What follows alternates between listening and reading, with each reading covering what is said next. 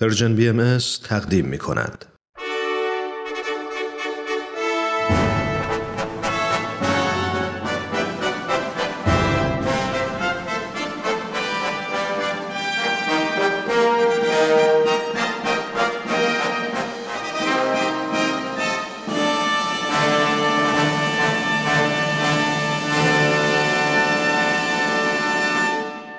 پیک یزدان دین در مسیر تاریخ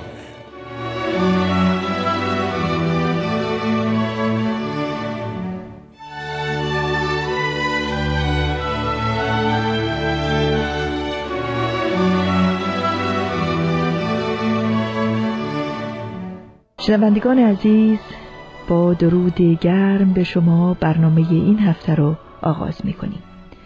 در برنامه امروز آقای دکتر نصرت الله محمد حسینی استاد پیشین دانشگاه تهران و محقق بهایی در آغاز به بیان حوادث ایام اقامت حضرت بهاءالله در استانبول ادامه می دهند و سپس به شرح وقایع ایام ادرنه می پردازند.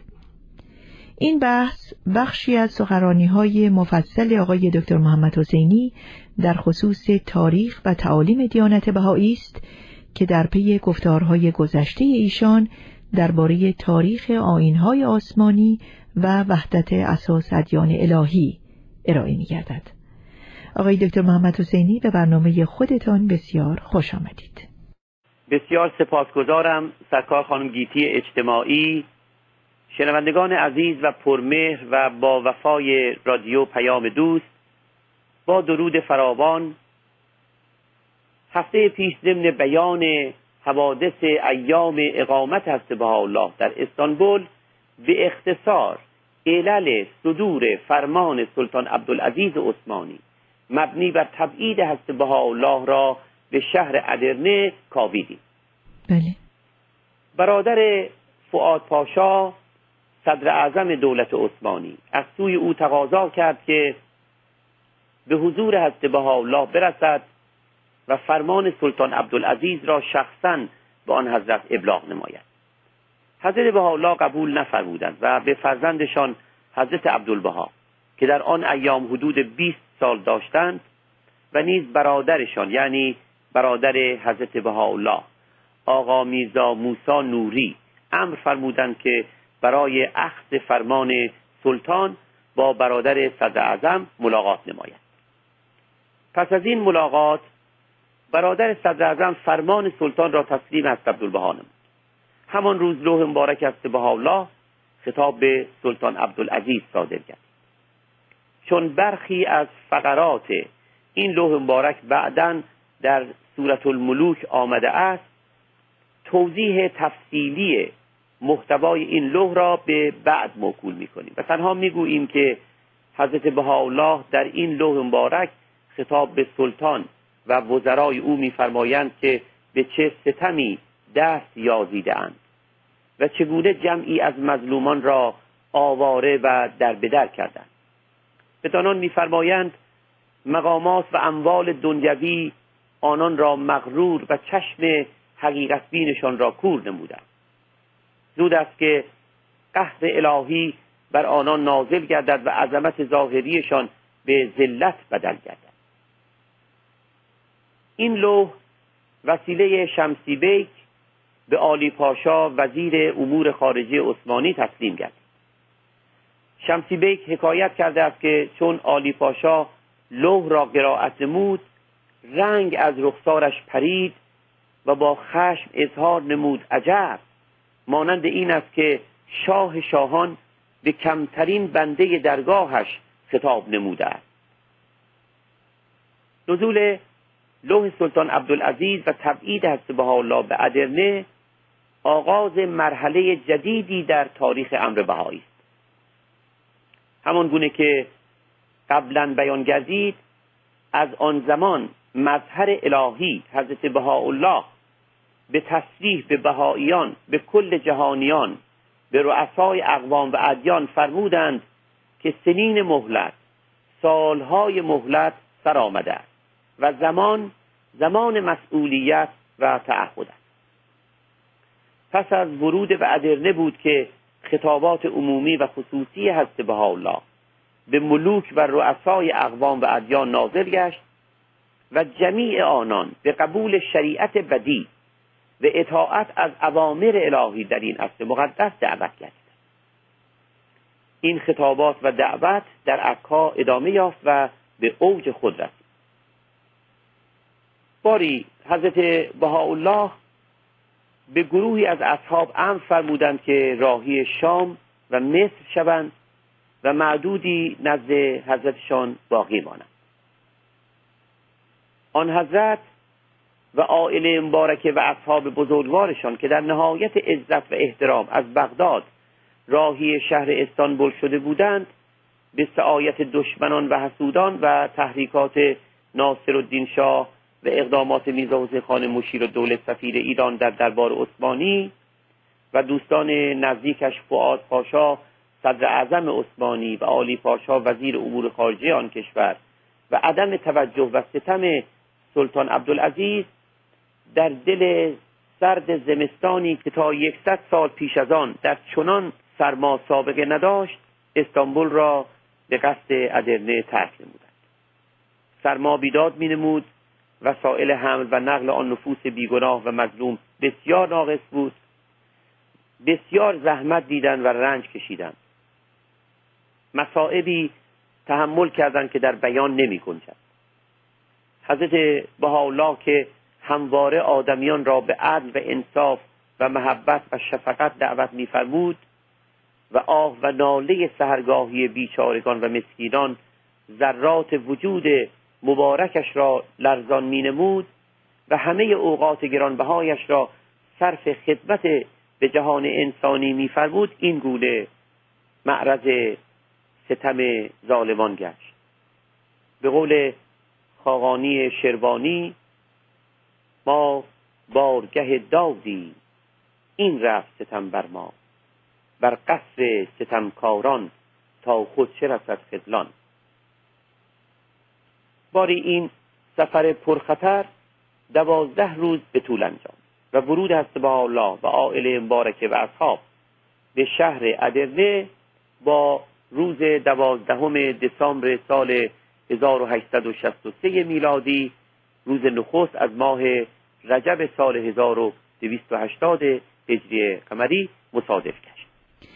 آقای دکتر محمد حسینی در آثار بهایی بارها ذکر اهمیت سنه سمانین گشته است که البته می‌دانین منظور همین سال هشتاد یعنی سال 1280 هجری قمری است.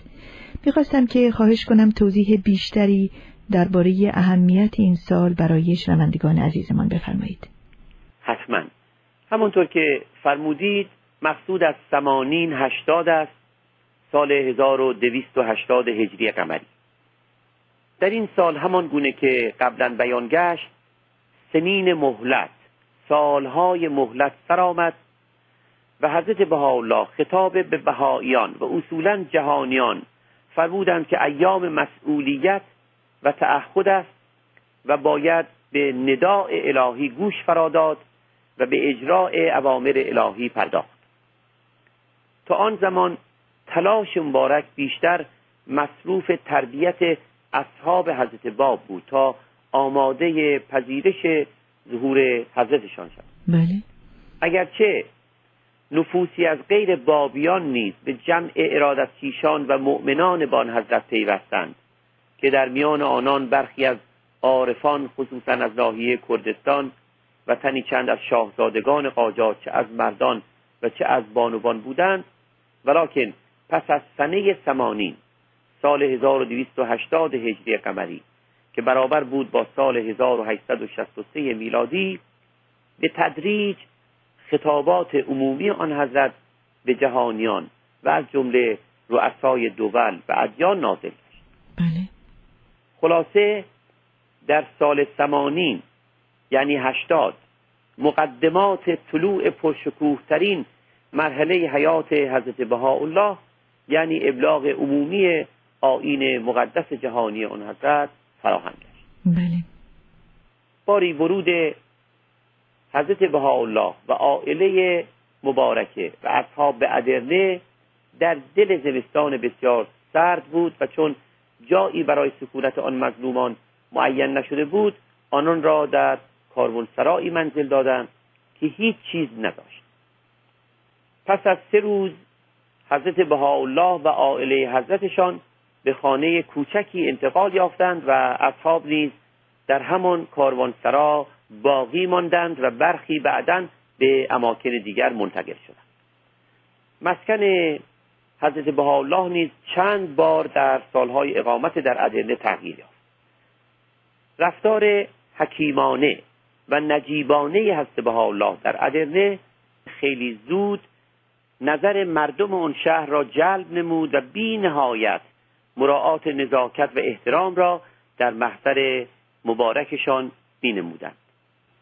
اصحاب نیز به تدریج در ادرنه استقرار یافتند و برخی به کسب و کار پرداختند ادرنه در آثار حضرت بهاءالله از جمله به عرض سر و سجن بعید یعنی زندان دور ملقب گشته این نقطه دورترین مکانی از وطن حضرت بهاءالله بود که در طول حیات مبارک دیده بودند.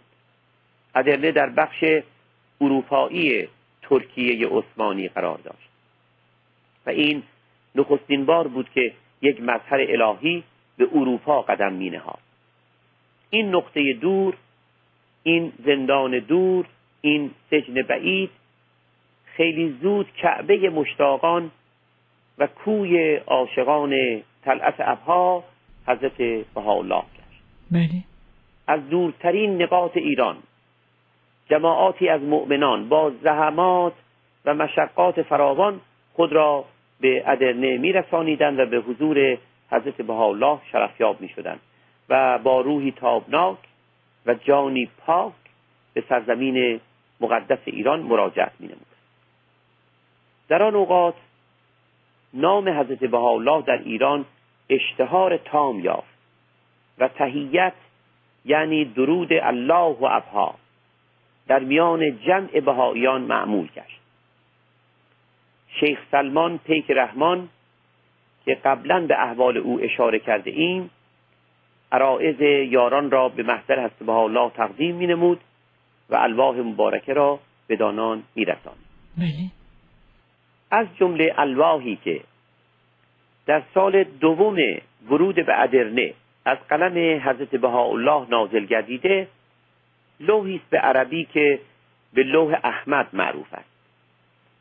مخاطب این لوح میرزا احمد یزدی دانشمند عارف پاکنهادی بود که سالها در خصوص هر مذهب و مکتبی چه در ایران و چه در دیگر نقاط چون هندوستان تحقیق نموده بود. میرزا احمد در آغاز ظهور حضرت باب بدان حضرت مؤمن گشت و در کاشان در خانه حاج میرزا جانی تاجر کاشانی به حضور آن حضرت رسید و عظمت و جذبه آن حضرت چنان اخذش نمود که به اوج ایقان فائز شد. وی در سالهای نخستین ظهور حضرت الله بدان حضرت نیز مؤمن گشت و از عاشقان دلخسته آن حضرت گردید و قیام به انتشار شریعت حضرتشان نمود. در هر شهر و قریه سکونت نمود قلوب مردمان را ربود در اقلیم فارس در دل مردم مقیم دشتها و قرا و قصبات قرار داشت و به او لقب فرشته داده بودند. وی در یکصد سالگی درگذشت و از قهرمانان جاودانه تاریخ بهایی گشت. بله. لوح احمد نفوذ و خلاقیت عجیب دارد. البته همه کلمات الهی نفوذ و خلاقیت بینظیر دارد. مظاهر الهیه قولشان به شهادت تاریخ خلاق بوده.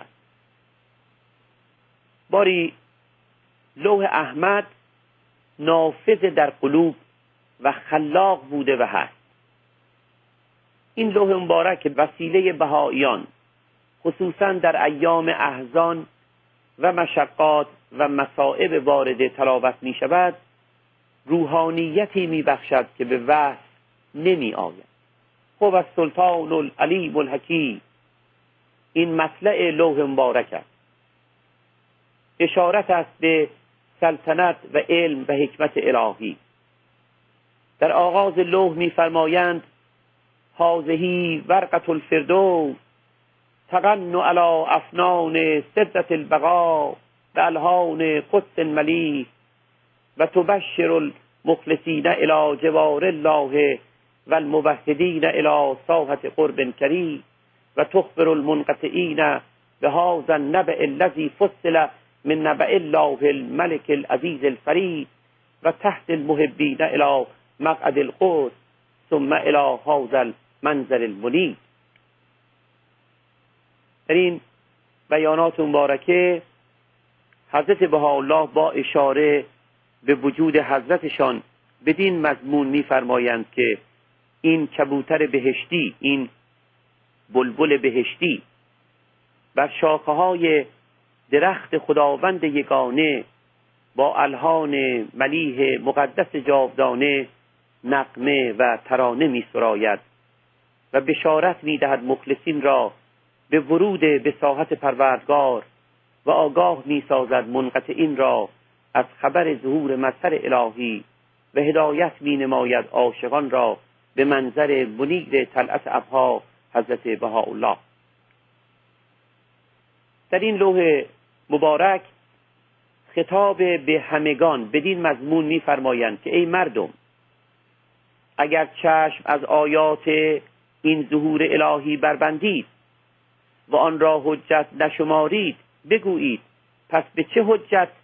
به حقانیت مظاهر الهی قبل مؤمن گشته اید آن حجت را ارائه نمایید. یا قوم ان تکفروا به هذه الآیات فبأی حجت آمنتم بالله من قبل؟ هاتوا بها. خطاب به احمد میفرمایند که در نهایت درجه استقامت باشد و از مصائبی که در راه الهی بر او وارد می شود مضطرب و محزون نگردد. به یاد آورد که آن حضرت نیز بسیار مصائب دیدند و اینک در دیار قربت در سجن بعید در زندان دور گرفتارند سرانجام در لوح مبارک بدین مضمون میفرمایند سوگند بر خداوند که هر نفسی در سختی و حزن باشد و این لوح را با صدق مبین قرائت نماید اضطراب و اندوهش از دل زدوده گردد. فوالله من کان فی شدت او حزن و یقرأ هذا اللوح به صدق مبین یرفع الله حزنه و یکشف ذره و یفرج کربه. ولی ذکر الهی به فرموده حضرت بهاءالله به عین عبارت. انیسی بینفاق به فرموده مبارک طبیب جمیع علت ها بهایان ده ها سال است که این لوح مبارک را لوح احمد را به انفراد در کنج خانه های خیش و یا در اجتماعات بهایی تلاوت می نماید تلاوت این لوح تلاوت آثار حضرت بهاءالله بدانان آرامش خاطر متانت ایمان و از خودگذشتگی می آموزد و آنان را عاشقانه در خدمت خلق خداوند یگانه پایدار می دارد نه تنها بهایان ایران که همه بهایان جهان بر پایه این آثار مقدس جاودانه در قول و عمل یگانه و بیگانه نمی شناسند و با جمیع مردمان که در تماسند خالصانه به خدمتشان می‌پردازند. و این بیان حضرت بهاءالله را همواره در پیش چشم خیش دارند. امروز انسان کسی که به خدمت جمیع من علل الارض قیام نماید. جوهر الواح نازله در ادرنه نیز چون دیگر الواح حضرت بهاءالله همین است. هدف اصلی ظهور حضرت بهاءالله خلق انسان جدیدی است که تنها برای خیش زیست نمی نماید بل جوهر ایثار و فداکاری است و هدف اصلیش در حیات خدمت به عالم انسانی است. تعالیم حضرت الله از همان زمان نزول و صدور در حیات بهاییان تجسم یافته است اصحاب حضرتشان در ادرنه چنان بر اساس موازین امانت و درستی و راستی رفتار نمودند که مردم شهر در نهایت درجه اطمینان در قالب امور به دانان مراجعه کرده مشورت نمودند هفته آینده وقایع ایام ادرنه را پی می‌گیریم. سپاس گذارم آقای دکتر محمد حسینی سپاس مجدد از شما که در این سلسله از برنامه ها ما را با تاریخ آین بهایی و وقایع مهمی که در سالهای تبعید حضرت بهاءالله و خانواده ایشان رخ داده آشنا می سازید. شنوندگان عزیز تا هفته آینده و برنامه دیگر همه شما را به خدای بزرگ می سپاریم. روز و شبتان خوش.